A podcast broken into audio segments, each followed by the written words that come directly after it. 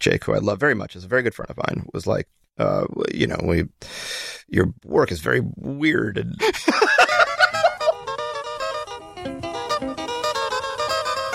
Hello and welcome to Did I Do That? It's a show about the mistakes that we make on the way to making graphic design because it's all part of the process. I'm Sean Schumacher, and joining me today, a very special guest. Uh, for over 15 years, he's run studios and managed distributed teams. I'm going to oh retake boy, you're that. doing that one. I'm, you're reading that one. I don't know. Oh, that's my professional face. Do you not want that no, one? no, no, no. You absolutely can. no, no, no. There's nothing in there to hide. It's just right. that is my professional. Like, uh, like if I had it on a card, I'd be like, "Nice to meet you." Uh, yeah, because this is a highly professional show. I don't know if you've noticed from it. the piles of garbage around us. I love it. Um, well, for over 15 years, he's run studios and managed distributed teams on work that unites creative direction, user experience, and product innovation at Upstatement, Verso, and Uncorked. He was the co-founder and principal of the award-winning design and technology studio Rumors. It's Andy Pressman. Hi. Hi, Andy. Hello. Hi, Sean. Thank you for having me. Thank you for being here. Thank you for coming to uh, Dog Poop Central, as we are now calling Beautiful. building. Beautiful. Um, so I, I wanted to start us out um, with a, a actually a great news item that just came across my desk uh, just yesterday. This is a, a headline from uh, Starbucks HQ. This is breaking news from Starbucks. Uh, Starbucks brewing revolutionary Web three experience for its Starbucks Rewards members. It's terrifying. Uh, I was. I thought we might be talking about Starbucks offering all kinds of amazing benefits to em- employees that are not going to unionize. No, they're they're I'm not ready to go interested there. in I'm that. I, I have so. I actually have very little to say about Web three. It's going to be shocking to you. I'm much more prepared to talk about unionization efforts than Web three. Okay, uh, then maybe No, we, but keep going. I'm ready.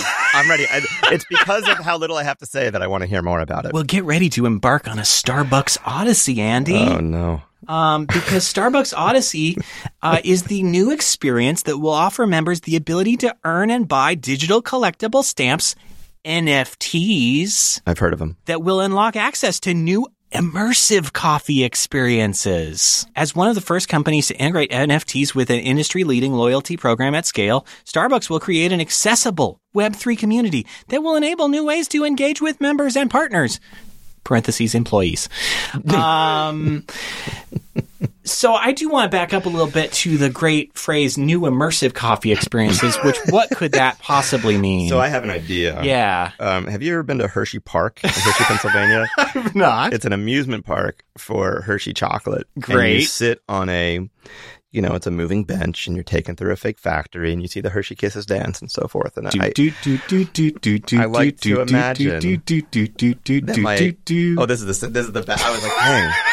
Um, There's so much lead up to get to that part. Well, just I the idea of being taken through the Starbucks, um, the world of Starbucks in Starbucks Seattle on a little chair uh, is the only immersive experience I care about.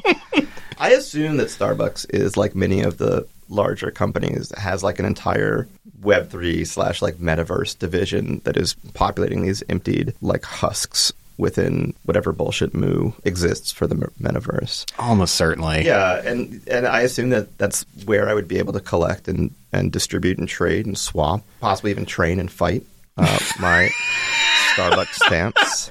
You're training your coffees. Yeah, I've got the. I caught this rare shiny PSL, you gotta, uh, and I need to level it up. Yeah, you gotta catch them all, and that's the beautiful new positioning for Starbucks. I mean, I don't know. I think it's all going to be a comical thing that we look back on as mostly a fad because the ways that those things are going to impact us are things that we're not actually talking about or thinking about right now. Well, it's. It, I think the thing that really fascinated me about this story, I, the Web three component, just the idea that this is an NFT immersive coffee experience. First of all, made me think of being dipped in coffee, which I, mm-hmm. I I would certainly prefer not to do, especially at the temperatures that Starbucks seems to mm-hmm. think coffee needs to be at. But also, just like I have a little step tracker on my phone, and it, when I do the number of steps that it likes, it gives me a little medal. Mm. I can't sell that metal. That metal's not worth any money. Mm. And as far as I can tell from reading this press release, neither are these digital collectible stamps. So how is it Web3? Yeah, I, I mean, I, the thing about NFTs is you can sell them in theory. in theory is I would I would underscore And if you're that. just getting them from buying coffee, then that's that's just the little medal that you get for doing your, your steps. Right. Are are they gamifying your coffee experience? I think that the hope there is that you will. Um, okay, when I was growing up, my sister and other people bought like Starbucks cups from the different Starbucks they went to. Oh yes, the little city. Yeah. yeah, that And was I- a big thing. And I imagine that this is just. It's that, but in a different form. Yeah. You weren't going to like sell your Starbucks cups, presumably. You were collecting them to show that you. You weren't even doing it. It's, it's like an impulse that you were. It's part of the death drive, really, uh, for for teens, tweens, young adults, and I think that that is really what this is. But I also think that there's like a gap in. There would need to be another infrastructure, another space built where these things were displayed and shown. And I think people are assuming that that will either be, you know, Facebook or something like Facebook for any of this stuff to matter. Because otherwise, you have this like balkanized like explosion of digital experiences that you own or have contributed to, but nowhere to put them. So really, all this is, I mean, it's I don't know. It's so easy for me to like ignore this as noise. I don't think it's gonna. It, it like has no impact on me or people. It's an exhaustive waste of time. I mostly think about the people working on it yeah, who have to like labor on it and that just that like Oh. useless work. the the poor people at Meta who had to redesign their entire virtual world after people made fun of Mark Zuckerberg standing in front of the Eiffel Tower. Yeah, I, I mostly like think one about, weekend. I think about the like the useless. The, the it's not useless. The like the labor that could be put towards other things that's being put towards these ends. And I think about the unionization efforts. I think about those two things. The last thing I think about is, in truth, the Web three component. It's just uh, noise. It's noise in the air. Um, but yeah, so uh, where was I going with this? Oh yeah, what got you into design initially? I drew a lot as a kid. Um, I liked comics a lot, and I liked thinking about the way that whether I, I I don't think I thought about it this way, but this was what I was thinking about was the way that you would create meaning from word and picture together. I was like movies. I mean, any, anything about like visual storytelling was something that, that hooked me. Yeah, Um, and then as a kid, I would like I'd make posters whenever I could for class projects or whatever, just because I thought there was something about that object that like uh, that conveyed a kind of meaning and realness in the world. Like posters were real. Oh, therefore yeah. this thing was real do you like have any memories of like posters that were really impactful? that I drew or that I saw. Uh, either one. Um, I remember like the, the things that I made. I had made posters in class for like a future car, like Futuro 2000, and like labeled all the things Oh the yeah, car. yeah, yeah. things like that. Um, anyway, Kid yeah, businesses. yeah, Oh. kid businesses. I was I was very um, more entrepreneurial as a child than I am as an adult, frankly. um, Well, you you aren't dealing so much with the downside of capitalism at that age. True. I was just excited about inventing a future car. Yeah, and so I was interested in that, and then I went to, I, you know, continued doing that through high school, but didn't think about it, not seriously in terms of like studying it. Went to school and studied history for a year, and oh. then Oh. dropped out to go to art school. Wanted to sort of recommit to What art school. what was the pivot? Like, I mean, what got you into history first of all? Oh, just lack of any clear thing for anything else. I thought I would study like Chinese history, and I took Chinese lessons, Mandarin lessons, and it was Oh shit! Oh, it's fucking hard. I can't. I can't. It's a hard I can't learn language. Spanish, let alone like no, genuinely. I took Spanish for a year. Um, yes, and I, I wasn't happy in. I you know I really should have taken a year between high school and college just to like kind of do nothing but work. And instead, I went to school, and I just didn't know what I was doing. So it was as much about like pausing that trajectory as it was knowing that I wanted to like stop studying history and study like art instead. Yeah. But when I went to school, at that point, I had become convinced that design was like the way to pursue that sort of meaning making, doing cool things, probably when I was like 18, it was about doing cool things, and by the time I got out of school, it was about like meaning making. You know, Yeah. that was my that was the arc of like what design was for me. Well, and then I I feel like that's also such a common like you start out because you you want to make something mm. because you have this urge and this drive and by the time you get out of school you you're like oh actually design is like solving problems and like Yeah, and I still like I recognize in myself that when I do anything, it is a project. It's like I, I if I'm going to do anything, it's going to become a project. There's a uh, the composer Nico Muhly Muhly. I'm not sure how to pronounce his last name. Has a, had a blog for a long time and wrote a post that always stayed with me about the way that everything he does. He has a hard time separating his work from his like the things you know, cleaning or the kitchen or making a meal. yeah Um, and I have very much that impulse. oh absolutely And so that was for me. Design was a way to pursue that professionally. yeah Um, so at Cooper Union in New York City, in the art school, there weren't programs as such. Like you didn't, you weren't gonna like study design. You just sort of took classes. oh just like generalized build your own degree type of thing Yeah, yeah, yeah. And everybody got an art degree.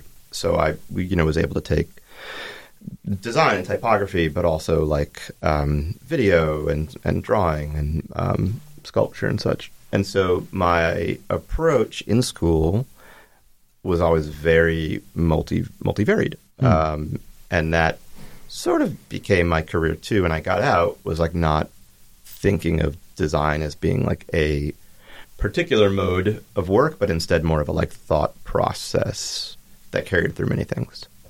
interesting like what what kind of inspired that Oh, I don't know. Um, was that just like kind of the generalized like here are here are toolkits to do this that and the other or Yeah, maybe. Um, I, I was disenchanted with. Well, I will say I was very inspired at the time by things going on in New York while I was in school and getting out of school, which was like I, I had been disenchanted with the sort of design industry and didn't really want anything to do with it and didn't really want anything to do with like the AIGAs of the world at the time. And instead in New York, one of my professors was like, "Oh, you should see, you should meet my friend and colleague David Reinfurt. He has this magazine called Dot Dot Dot. Um, go talk to him about like work. I think you you know you, you'd like him." And I went, I, not knowing what any of this stuff was, and he was very incredibly kind and has always been a very kind and thoughtful person. And like met me and, and was like, okay, well, do you want to show me your work? I was like, oh, I didn't bring any work. I just thought we were going to talk. and he really liked that, and I that always stayed with me, like that that feeling that like oh like uh, this isn't necessarily about like that kind of work as the focus, but instead the like thinking and dialogue as focus. Yeah. Um, and I've always felt that way. I've never. This is part of a longer thread, but like when I was in school, I used to think a lot about there being this like spectrum of design, where on the one end of the pole you had like surface, like people who were very formal, and you could see their style and understand that they had like a hand that they brought to things. Yeah. Um, and on the other was this idea of like systems and system design, and that that was more like oh, you could see there's sort of like thought process in the way that they organized things. And I always felt, even though I like have a tendency to illustrate when I'm at my laziest, I always felt more inclined towards the system end of, of design. And I think that probably stays there. It's I feel like my work. I was I had a show. I'm I'm I'm looking for work now. I was I'm I'm not running a studio anymore, and I was showing my work to someone, and they asked me if I could like articulate what my style was, and I just I I really draw a blank. Um, I think that there's a some through lines in it when I look at it, but I don't. I struggle to. Um, I think my work like in mass, sort of like is like oh right that's a body of work but looking at a few things together doesn't necessarily feel like the same person made it Yeah, which is I I mean I don't think that's uncommon for the kind of work that you do too. true Like, definitely with the like the um bigger digital stuff yeah, like when you're working with clients, like especially like some of the clients that you've worked for, like you know they're going to want specifically tailored things that are their own sort of texture. right that's an interesting idea yes i think that there is i think another way to put that is that i'm usually thinking about the audience before I think about the like the the artistry. Yeah. And so the context matters more in some ways than the design. I've just never been well suited for certain kinds of work. Well, but I, I mean, I, I think that's what the core of graphic design is. Like, that's what distinguishes it. I mean, not to get back into this conversation, which I know I've had a million times on the show, but I think that's what distinguishes us from from the art world. Is like there is, I think there is a focus on audience that, mm-hmm. Mm-hmm. at mm-hmm. its core, should be in mm-hmm. design Yeah. for it to be successful. Yes, but I, I think I have a yes but there, which is that I also think that I think that's entirely true. Give me that butt. The but here is that I think at times the focus of the audience leads towards highly stylized, is coded with style work. Where mm. you, you do something in a certain way, partly because the context, you trust that the audience can read that sort of coded style and understand the context it exists within. Going back to that idea of like surface versus system, if you think about like a very surface oriented, like a very stylized designer whose work very much shows like their hand, I think that they're working towards certain audiences and trusting that certain audiences will be able to like read and position that work within a framework of culture and that that is still very much about audience driven design work But it's it's a lot more surface level. it's it's very visual Very- it's formal yeah. it's like a, uh, it's very close to painting That's a good point. That's a very good point. Um, to get us back on track, so you're you're you're you're getting out of school. You're getting out of Cooper Union. Mm-hmm. Um, you're feeling a little disenchanted with with the design world. Like, yeah disenchanted i i guess that is true although it was also very like i was young enough that that feeling was was maybe broader, maybe more societal. well that too right right right right but also like a, a, a sense of like self-certainty like that like oh, i'm doing the Oh. right thing and you know so so it wasn't to like have self certainty. Yeah, right. Oh, Wow. that would be lovely. What a dream. Um, I got a, you know, I worked for a couple professors at Cooper Union, not, not my professors, but people I had met at Cooper Union, and wasn't a good fit. I really want to talk and think through work. I want to like be a collaborator. That's for me part of what design is, yeah. and have always sort of needed that experience. And so when I don't get it, I feel a little bit adrift. And I learned that early on. I also, though, I mean, speaking of mistakes, like I didn't, I was like, oh, it's my job. Like I, I you know, I had quit jobs before, but those jobs were like uh, sweeping floors at a movie theater, you know, working at like video rental places, working at a bookstore. Um, I this was my first like career job, and it was sort of like I was too scared to quit. It was a bad fit, but I didn't know that I could just sort of quit Yeah. and instead I kept working there until I was fired, and that Oh. could have come earlier. Oh. Well, that's okay. It was good. I should have been fired earlier. They didn't know they could fucking fire me. It took them two years to fire me. It was a really bad fit. Sort of mutually assured Yeah, destruction yeah, yeah. there. And I mean, God, they sh- we sh- it should have ended much earlier. Um, going back, I would have I would have left after a year. It was just not a good fit, and I could do other things, but I didn't realize it. And it did take me a while to figure out what to do next. I like didn't know how to get work. I had done freelance work, but um, more for like not at scale. Yeah. not like it was going to be my career. And so I was like, do I like look on Craigslist? Do I go on monster.com? You know, um, took on a ton of really stupid work, like constantly getting fired from those things because I was trying to like design my way through it and they just needed a like salsa label, you know? and I get it. They wanted a salsa label and I, I was not a good fit for that. It took me a while to wait, realize what, what were you trying to do to the salsa label? I don't know, man. I just wanted it to look like a good salsa label. um, uh, they wanted it to look like it had like probably at the time they wanted it to have some kind of cool hand stamped grunge type, and I was like, no, we don't do grunge type. That's bullshit. It's already salsa from New York City, New which York we know City. from the commercials. I have a, I have a is lot of criminal. opinions. I have opinions about both salsa and grunge type. Um, I worked in an architecture firm for a while doing design stuff. Absolutely no grunge type there. I'm guessing No, and that was architects do not enjoy that look. No, they like you know overly thin weights of Helvetica. Um, They hate serifs. They They are do. allergic to serifs. they really do. Um, and again, it was sort of. I mean, that was less of a bad fit, bad fit, and more of like, hey, sure, I'll do this work for a while. Yeah. And then in I'm feeling it 2000 out. Yeah, I was feeling it out. And in 2008, I started a studio with two friends called Rumors, and that was the start of my like proper career. I think. What sort of work were you doing in the early days? Oh, it was sort of all over the place, but it was the, the stuff that like we really started to grow was web work, websites and applications, but a lot of like New York Times op-ed stuff, like Oh. the, the stuff that like New York Design Studios did. Yeah. books for art organizations, brands for this and that. But the work that was the most sustainable, you know, we started the studio in the summer of 2008, and then like Lehman Brothers like collapses two weeks, three weeks later, like all that stuff starts happening. Yeah, it's a great, a great fun time. It was terrifying for a, a half a year, but um, we were also well positioned in that we were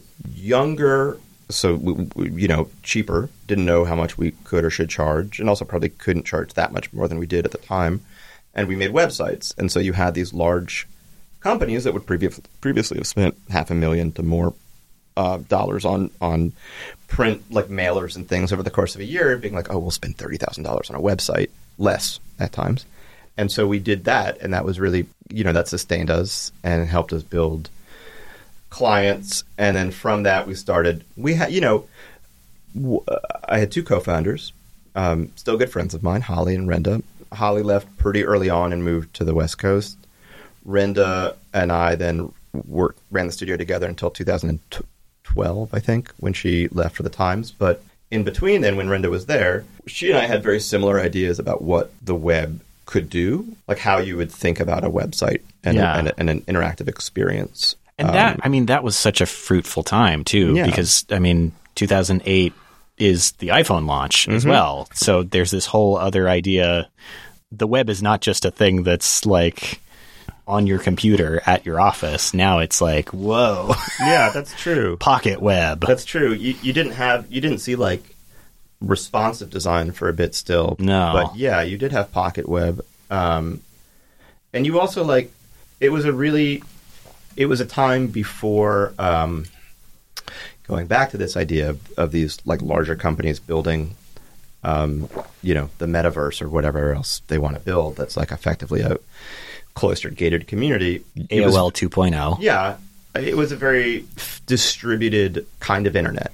Like everything was still like websites were sort of free floating, and you would think like the way the place, so to speak, that something lived online was primarily on its website rather than like distributed across these social media giants. And it was really, really easy to like. I mean, that was where I started too. Like, you know, I was just this kid who built a website for his university art department. To think that like I could just do that. Yeah, one person. 100%. Right? Yeah, yeah, yeah, yeah, yeah, yeah. Um, It was absolutely within reach. Yeah, You could teach yourself. yeah, Yeah, absolutely. and you still can to a certain degree. I, I want to say this actually like emphatically. You can absolutely teach yourself to do really cool things. It is harder to like be a professional at scale as like one person and do things of a certain size that wouldn't be better off done as a Squarespace site or similar. Yeah, and it's also become specialized too in Sure. a way that like you know, web designer was the title of a role. and that just does not exist fundamentally anymore. yeah, a lot of that got melted into other things. Yeah. Um, maybe for good. In yeah, I mean, I think it's good that people think about content strategy, for instance. Like, all, all that stuff is very useful and important, and it shows the way that we take these things seriously. But if you're doing work on your own at this point, it is it is most likely of a more intimate scale. Yeah. Because you really can. It's just become commodified. Like you can have a good website via Squarespace or some other thing with ease. Anyway, um, so I did that, and then during that time, so along that right, so we were doing mostly interactive work at a certain point, but then there was this other sort of thread of work that I was doing, which was book and magazine design. Um, sort of straight up until Rumors closed, even was doing book design work. What what had gotten you into books? Was that something that started at Cooper or like No, I mean I've um, I've always liked book covers. I've I mean I've always been a I've always liked books. books are good. Books are good. I like Thumbs up. thumbs up. My my my review for books is A plus. Would buy again. I like to read, and I liked. Um, there was a certain like kind of book that I used to obsess over, which were like weird, not weird. Um, usually not American philosophy or like political texts would often have really like what were to me captivating and like idiosyncratic covers. Although I would later learn that these were like standardized. Like this was like the entire like German publishing line would have this kind of a cover. Oh, Uh, really? And I was like, oh, these are so beautiful. They're so like aggressive and like and you know They're just some guy cutting things apart and taping them down, and probably. I got Well, mean, ten minutes fact- to do this fact- one. Oh God! No, uh, fortunately, not quite that like cavalier. That there was there was definitely like a lot of thought in it, but it was like a system. It was very normal, in other words, to like for books to look that way in that context. Whereas here, when I would see them on the bookshelf, they were like, "What the fuck is that?" they're just very they were they were like otherworldly to me. Um, they would often be like almost entirely typographic, like really stripped down. Um, so I was interested in that work. We had desk spaces in Dumbo, Brooklyn, which at the time was a real like for various reasons of real estate. Um, there was someone who had been leasing out offices to publishers over for longer leases and fairly cheap money. And so there's a lot of publishers, independent publishers or smaller presses that were in Dumbo that I would meet. One of them was Melville House, did some work for them, and then through them at like some event met the managing director of Verso Books. Which was like a pretty pretty major academic publisher at the yeah, time. they're- they've been around since 1968. They were they were the world's like most in the English language anyway notable radical publisher. So Yeah. politics, philosophy, economics, um, yeah, anything like that, gender, queer studies. The managing director Jake and I, like you know, we just were talking, and I was like, oh, I'm a I'm a book designer. I'd love to do book covers for you. And he said, oh, come come on by tomorrow. You know, let's talk about it. oh, And oh. so, but I had not done book covers, so I had to go home and like design book covers really quick Oh, so overnight. you had to put together an overnight I portfolio. did, yes. Oh my god! and so I made use of a bunch of different things from different times and turned them into book covers and did a really quick like mocked up a quick series of stuff that I was, you know, I, I had a lot of ideas about the way that things should be designed bopping in my head already. So it wasn't hard to like invent a journal that I would like design the covers for overnight. um, because they were like, I, I just, I would have rules like for the journal. It was like, okay, issue one was like one dot and issue two was like two dots. And I made a line. Issue three was three dots. Wait, a you're triangle. doing multiple issues of this journal in one night, also? Well, it was a really simple system that I built for myself. Uh, yeah, it was. Still, Jesus. And so I came in the next day and I showed him my book, my book, my, you know, that's not what we used to call it. Showed him some samples from my portfolio, my fake overnight portfolio, your book book. my book book. And he invited me to design book covers for them that starting with a series called the Radical Radical Thinkers series where they had a really deep library of uh, books, right? They've been publishing for 50 plus years Yeah. and they repackaged them with these covers that were, I- in my opinion, pretty terrible. And you know, the, the designer had they parted ways with the designer, and they needed a new designer. And he's like, "All right, you know, can you pick this up and like maybe update it a little?" Um, and I just hated it, so I just like started it over. I was like, "Here's what your here's what your system should be." Oh wow! I tried to open the file; it was corrupted. It's so sad. No, Weird. very forthright. I was like, "These are really bad. Here's why these are bad." Um, and oh, so you I- even went into the explanation. Oh, yeah. I mean, I guess Oh, that's yeah. part of the sell Oh, ultimately. yeah. Like, yeah, yeah, yeah. I'm always I I am at my best if I'm working with people who are thoughtful and want to like discuss the reasons for things. And so talking about the why is as important as talking about the what. So uh, one thing that I pitched them on was like, you know, usually when you have a book cover, you have either like fine art, like, you know, classic art. This Yeah. Verso has, you know, classic art with type and that is fine, but also like no one will look at it. You No, know, it it's, looks- intended for an audience. the most dry and academic a thing could look. Sure, and, and oh, and, and a sort of critical part of the, the why here was that they were trying to reposition themselves for an American trade audience and wanted to bring in new readers. And so it was like, well, you know, you can't bring in new readers if you go this route. And the other thing that you're doing is you're taking the like a core argument or a thing within the book and you're showing it in like the most literal way possible on the cover. Like here is, you know, the you photoshopped like um a taxi cab upside down on fire, and the, the, the title of the book is like "Why Taxi Cabs Are Upside Down and on Fire." Like it's like there's no like I want to read this book. there's no there's no like there's no point, and so I, I you know my pitch was like, what we can do is build the sort of poetics of design where the the cover the art is not like immediately understood. It's a little bit more like evocative and mysterious, and and sort of like challenges the the reading. It's gonna it's gonna confuse rather than like illuminate, and that's okay because the thing is basically a uh, an enticement to pick the book up. Yeah. no one's gonna like learn the book from the cover. Anyway, it was a success. It, it went well, and you know I did another volume, and then they had me do some other books for them, and those covers kept being killed, like kept being killed. Oh. And then finally, I was like, "Look, I can't keep designing for you because I don't think you have you don't know how to work with designers." And I meant this in the most generous way. I probably said this in a better way, but like you know, there's a process to to, to design where you have an idea and the idea is worked on, and it it's very rarely the same thing at the end as what it was when it started. It Yeah. has to get there. Um, and they didn't have an, anyone on design. They didn't have a design department. They had a production department who would usually be the one to coordinate with the designer, but that person couldn't like talk about the design work of the process. Oh, that's a good. That's good. It was hard, and so I was like, "What you need." First off, I was like, I quit because I had to quit, and I was like, you know what you need is you really need a, a design director, an art director who's like in this role. And I was like, you know, you should just hire me. And he was like, oh, I don't.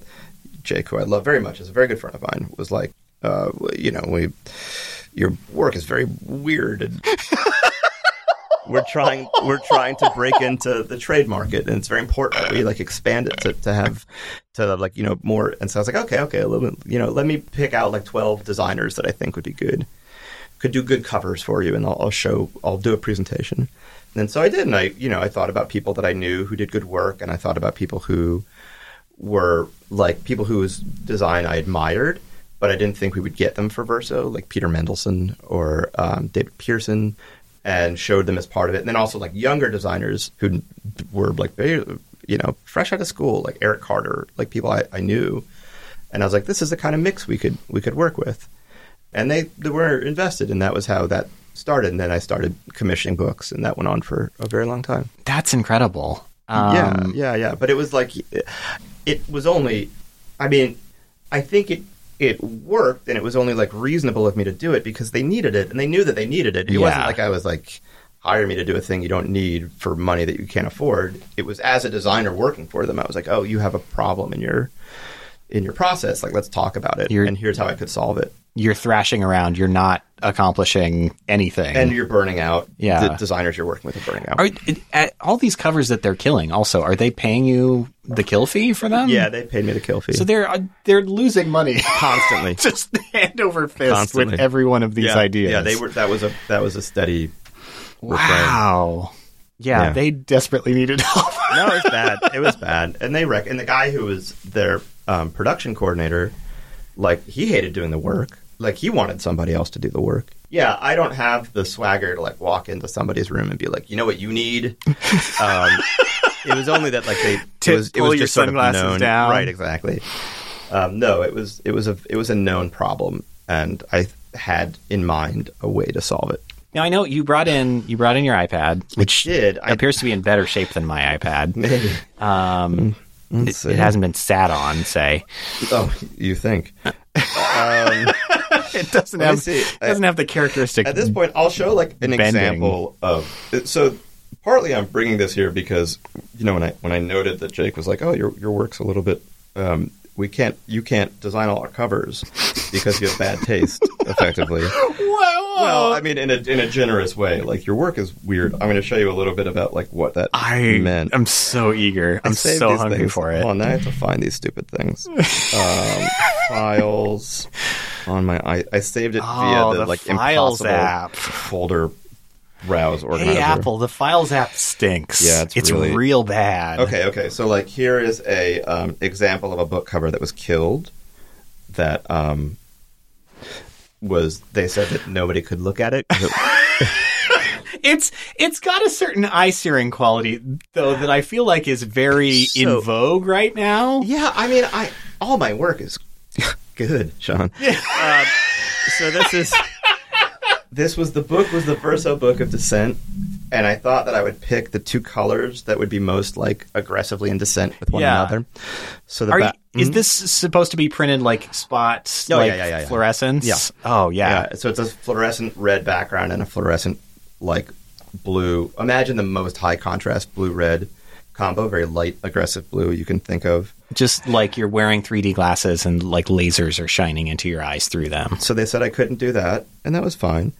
And then I did. a- I think that's their loss because Oh, that I- thing would stand the hell out on a shelf. Completely agree.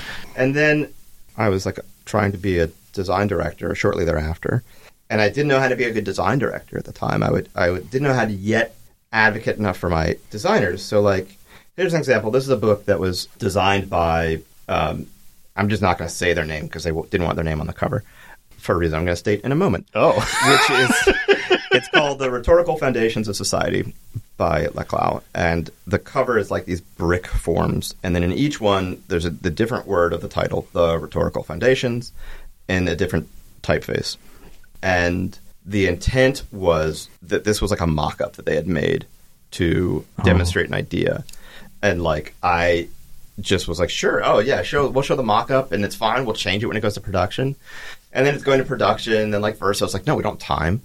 And instead of being like, absolutely not, we have to change it, I was I went back. I was like, oh, we can't change it, and they were furious. And I get it, they were furious. And their name isn't on it. Um, I made a bunch of mistakes like that early on. I, I didn't know. I had never worked doing this work before in any context. I, I hadn't been an art director at a newspaper. I hadn't worked at a publishing house. So a lot of that stuff was just learning on the go.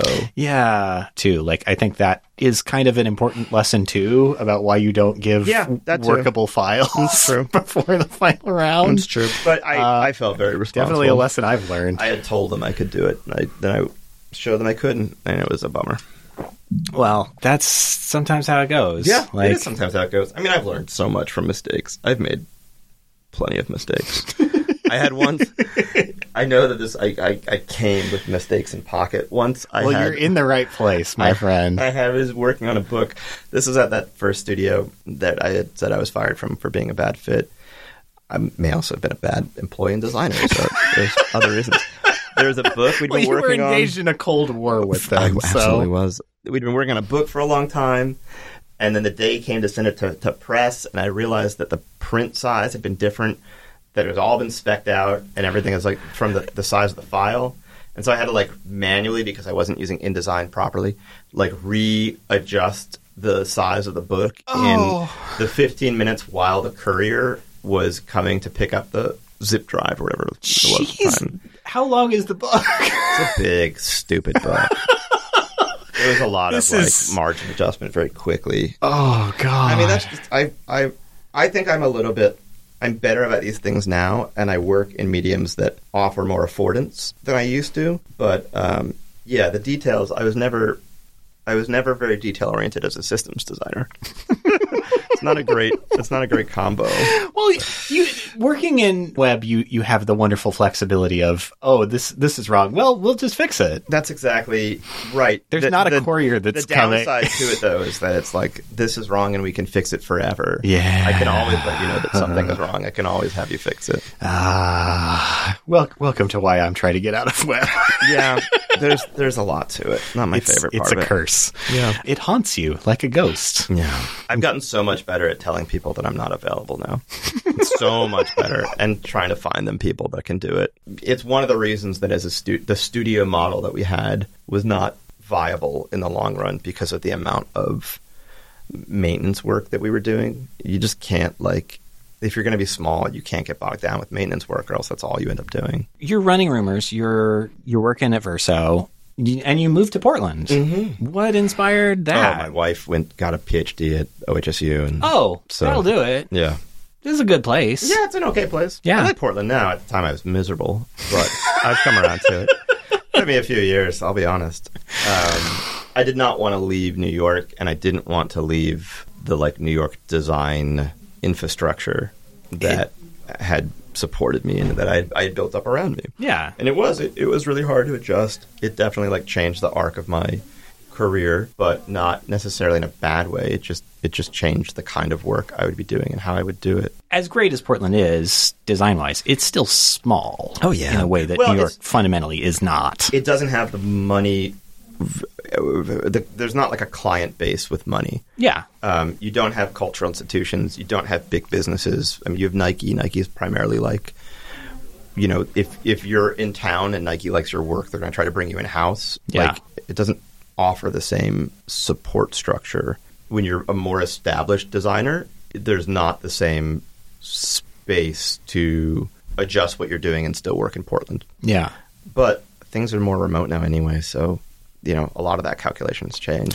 Yeah, we're kind of a placeless society increasingly. Yeah. Even though there's weird thrashing trying to stop that. Yeah. oh, I feel like we're going to look back on this particular time 10 years from now and go, "What were we why were we throwing such a fuss about being in person again?" yeah. Yeah, I don't. We all need to be in the same conference room. oh boy. I Now we're really getting work done. I think there's a I can smell my coworker. I think there's like a binary where like you're either it makes sense to work together or not work together. But if you're not going to work together, the entire culture has to be structured around not working in the same space. yeah. And the like in betweenness of some places and the attempt to have both is um, not going to foster a healthy environment, especially for people who are trying to make their way in from the outside, so to speak. It is going to continue to build like informal power of people who know how to operate within that. And newer people and people who are trying to break into that industry are going to have a much harder time. But I generally don't know. I'm not going to start another studio anytime soon. If I did it, it would have to have like a really obscenely sound like business model and structure in place. It's just exhausting running a design studio with five to seven people. It's a lot of like scrambling to make sure that you can scramble another day. Yeah, I mean the small studio model is like you don't have your little slice of the pie. You are Doing you everything. are making the pie. Yeah, the yeah. pie is yours to make. Yeah, and there's a lot of fun with that. And there's also like, especially as I got older and my colleagues were getting older, and we were all like trying to find a more sustainable way to like have a business. Like, I wasn't going to, I wasn't really able to commit to the kind of like business development and scale that would have been necessary to sustain growth of a certain kind.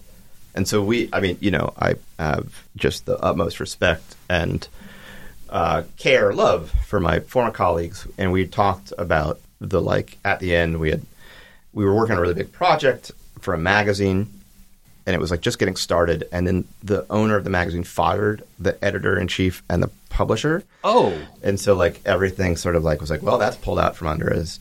And so we had like four months of not having anything lined up. And we were like, you know, we could just stop. Yeah. It was very exciting to stop. I never thought I, I knew how to stop because it's like you're constantly stacking projects at different paces on top of one another. yeah. And then it being able to like be like, wait, we can stop was was um, a wonderful feeling, frankly. And it's okay. Oh, It's yeah, okay to yeah, stop. yeah. Oh no, it was amazing. I was so happy to be able to stop in that manner and not in a sort of crisis mode. Yeah. Yeah. Yeah. Ooh. yeah. You don't want to be in the crisis mode. No. That's a bad time. Speaking of places I've been, oh boy. So, what were you working on when you got to Portland? Like, what sort of like helped to bring you into into town, into this community? Nothing. It was all remote. Oh, All my work was in New York for years and has been for so long. I've never had a Portland client. really? Yeah. I didn't realize that. Yeah. That's wild. I've never. I there are a couple things that came close, but like things here just moved at a different speed and would fall apart. My work was all New York, London, Los Angeles. Please, I'm Did, did you have the wall of different clocks? like Obviously, I did. at an airport in Yeah. 1965. Yep, you know how I did it. And I had the different backgrounds that I would like slide behind me to make it look like I was in Mexico City right now talking to you locally. Like you're in Pee Wee Herman's Yes. uh, magical Zoom machine. I was effectively Pee Wee Herman. Um, no, I didn't have any Portland clients. It wasn't. It wasn't quite. It never quite happened. So, um, I mean, I made. I got to know people in Portland through PSU primarily, and Kate, and then you know, s- scaling from there. Like rumors eventually became sort of like entrenched here. Yeah. But no, we never had anyone here. That's so wild. Hmm. In a way that you were you were working the way that we all have to. Yeah, now. I've been working remotely forever. You're well prepared for I this know. environment. No, it's uh, yeah, for better and for worse. yeah, I am. Um, so after rumors, what's what's your what's your next chapter? Um, I have done some work at a couple agencies here and uh, one place called Uncorked, and then a place called Upstatement in Boston um, as like a creative director. And I think it, you know, there's just been a couple years, but I'm I've happily stepped away from agency work. I like the people I worked with. Clients were interesting, but um, it's hard having run something to then being a like creative director in a mode that is purely about the client work. When Yeah. so much of what I think about tends to be like what what you know what you call upstream. Like how is work being done, and and you know how how are the problems being solved, sort of at the root. Um, and so I left Upstatement uh, this summer, and am transitioning into working in house somewhere. I've been talking to places that are different, like describe them different scales, I guess, like really big established companies and then smaller things. And I think I'm more inclined towards the smaller things. I think I'm probably a better fit to work in like a position of ambiguity than with like things already being solved. I like solving the problems. I don't like being responsible for like maintaining the solution. Kind of like a fixer. I think of myself as a good fit for a small group of people who are working really hard on something where they don't know what the answer is. That's my sweet spot. Yeah. And that's basically what I did as a studio. It's just now I'd like to do it and then grow the thing over time. And have the company itself managing all the kind of less God, the- pleasant yeah, parts. yeah, I- that's exactly right. Yeah. Uh, and you have a very cool, like, you built out like a reverse job, Oh, yeah. My reverse job posting. reverse job posting in Notion. Yeah, and yeah, it's like it really does a great job of like articulating what you've done and like where you want to go. And I had seen there's an engineer that had done it. I didn't know them, but I had seen that they had made this thing, and I was a thing for themselves. And I was really taken by it because one of the hardest things I think about, I, in some ways, what I'm doing right now is a career change. I'm still in the same industry, right, and practicing the same skills that I've been Yeah. building for a long time. But the model of running a studio versus like trying to find a design like lead, you know, head of design position somewhere. Like those are different communities. yeah, And so like one of the I think the hardest thing about that that kind of moment is introducing yourself as being more than like a cover letter or whatever or like a you know a handshake from some, somebody's like oh you should meet this person or the the designer art director website that's just like sure text or images of my work. Yeah, and I've never been someone who I think I don't think the images of the work do a lot of justice to how I work. And so writing this sort of intro about what I do and how and why I do it made more sense and was has been really warmly received and still is the thing that I like tends to be the first thing that I'll give to somebody if like somebody's like, "Oh, you should meet my friend." I'll be like, "Oh, you should, you know, read this if you want to know about me." Yeah, It also cuts down on people who don't want what I do, which is critical. Like, I don't want to have to have conversations if we're not going to be a good fit for each other. I like meeting people. I like meeting thoughtful, interesting people. But, like, if it's going to be transactional and, like, you want to know if you're going to hire me, like, read the thing and just know that you don't want to. Yeah. You know? There are absolutely companies that are like, no, you don't want to hire me. you don't. I, I, uh, you're better off.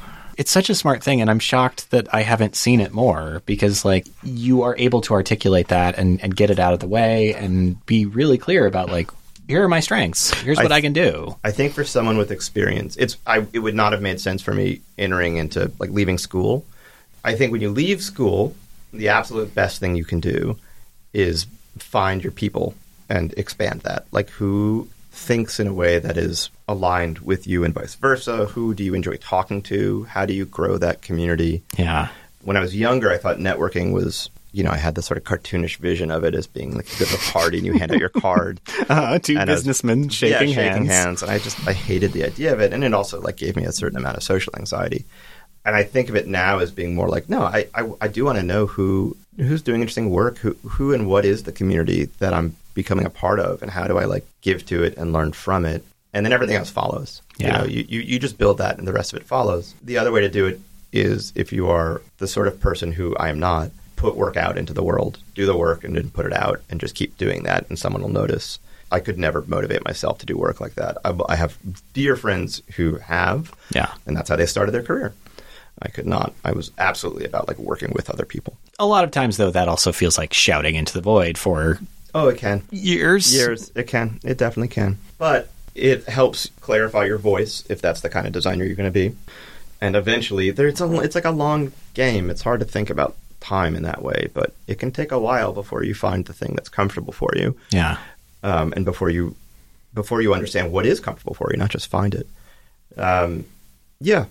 But if you're, I think, a more, if you have a career behind you already and you're trying to like expand what you're doing, like a forthright introduction to who you are and how you do it is very useful. Andy, if people want to find more about you, where do they find things about you? How do they? I used to be so good about this. They can follow me on Twitter, but I tend not to talk about design. They can Google me. Is really just Google me, Andy Pressman Design. I'm on a, I'm, a, I'm on things. I go through bursts of productive engagement with the world, and if you catch me on one of them, I'll be doing that for a while. And otherwise, I might look like I'm sleeping for. I'm, I, I like to sleep. I, I take a lot of naps on the internet. you hibernate and then you, you explode that's sorta. How it feels. Yeah, yeah, yeah, yeah. Good morning. Yeah, exactly. Hello, world. Yeah.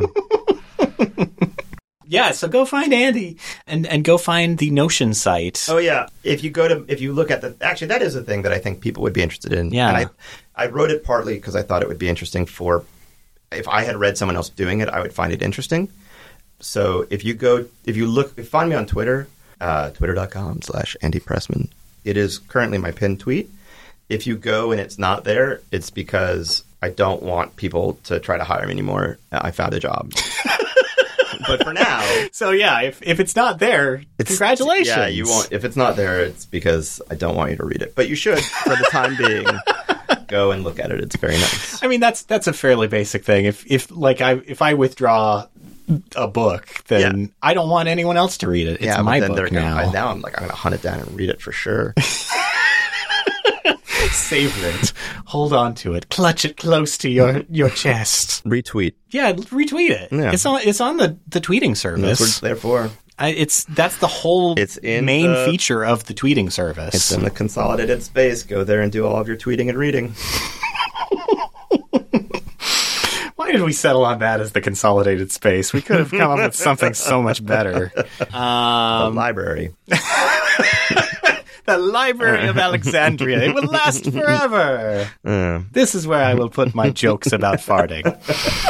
Um, well, thank you. Thank you, Andy. Thank you, Sean. Uh, thank you so much for being here. it's been a pleasure. And thank you to the listener. If you enjoyed this show, hey, hey, hey, hey, hey, I know a thing you could do that would really help us out. Go on to the service that you use and uh, rate us five stars if you can and leave a review. And also tell a friend because uh, word of mouth is the best way to spread this show. That is all we have. I am Sean Schumacher. This is Did I Do That? And as always, at the close of every episode, we say. Uh, this is design.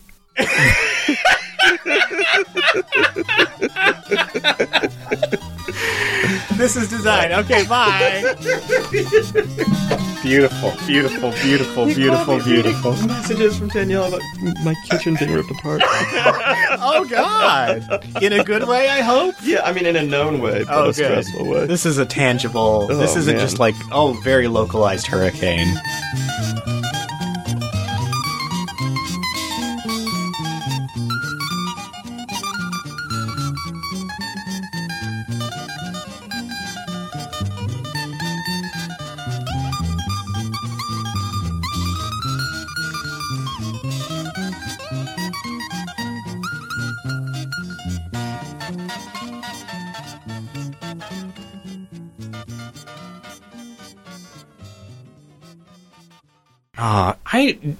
One of my favorites. Have you downloaded the new version of Illustrator yet? Uh, how new? Uh, brand new. No. I, um, get ready for the very first sponsored splash screen. Oh no! It is a ad for the Amazon Lord of the Rings series. Oh my god, no, no! I'm. I, But it's I- such a poor ad that it looks like it's for Captain Marvel. like nobody was thinking about time- what the implications of any of these choices were. I get. I've gotten so mad recently because of the um the way that they mm-hmm. manage the like save to cloud, save to your computer thing is just so agree. I mean, I don't. You know, whatever. It's just. It's just such trash. oh, it, yeah. The the fact that you have to like Every fucking time they're like always. it, it feels like you are you are confirming that yes yes I do want to fire a nuclear missile Yeah, right, right, to right, save right. to your computer. The thing, hit the big button. Are you really sure? Get the keys. Do you understand the implications of this? So then each time I save a file, I have to like re reconfirm that I want to fire the missile. I have to remember not to look away. I have to remember to keep my attention focused on this thing.